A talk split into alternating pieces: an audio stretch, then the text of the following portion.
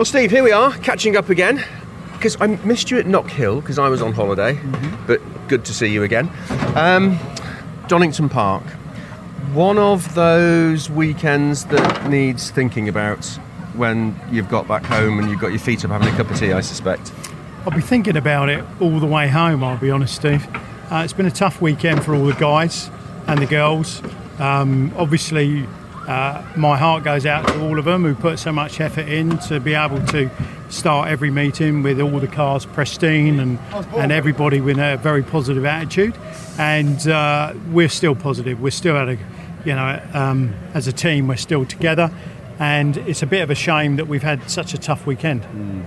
Do you sometimes, I mean, I know in your role as a team boss, do you sometimes have to sit there and think, you know, this is one that we have to learn from uh, and move forward with, but sometimes, you know, it rains and it's not always a positive weekend. For sure. Um, I think I think this weekend hasn't been negative. Um, two drivers have made two errors. Um, you know, uh, both Jade and um, Aidan have hit the chicane, which is totally unforgiving. It's built there to make sure you don't try and cut the corner, and we've got extensive damage on the front left on both on both cars. Um, saying that, Jade was up to 90, uh, up up to 19th and or 18th and climbing, you know, when she made the error, and she only had a lap to go. She'd be the one sat at home thinking blast, you know, thinking those negative thoughts that it was her own fault. And the same for Aidan. Went from the back, and he was, um, I think, uh, coming up for 11th um, from the back, and he'd done a stonking drive, and he had been um, with a few played with a few problems um, of uh, understeer during the during the weekend, and it's not geometry, and I think we're starting to get to the bottom of what that problem is. Um, so so that's a that's another positive out of the negative weekend of, of real point scoring that we should have had.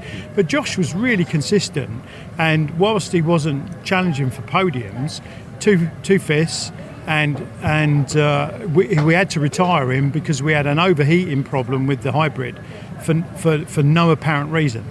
And you can't take a chance with the hybrid overheating because you don't know what what is going to then transpire from that. The last thing we want is an, uh, an overrun in the um, uh, in the battery, and then we've got a fire on our hands. So it was cautionary, and it was a shame to have to do it.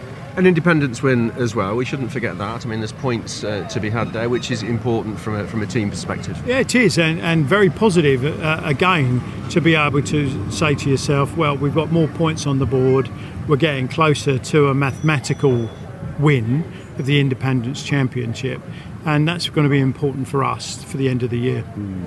Did it feel at any time this weekend that there were you were playing catch up um, in terms of keeping up with those those cars at the front?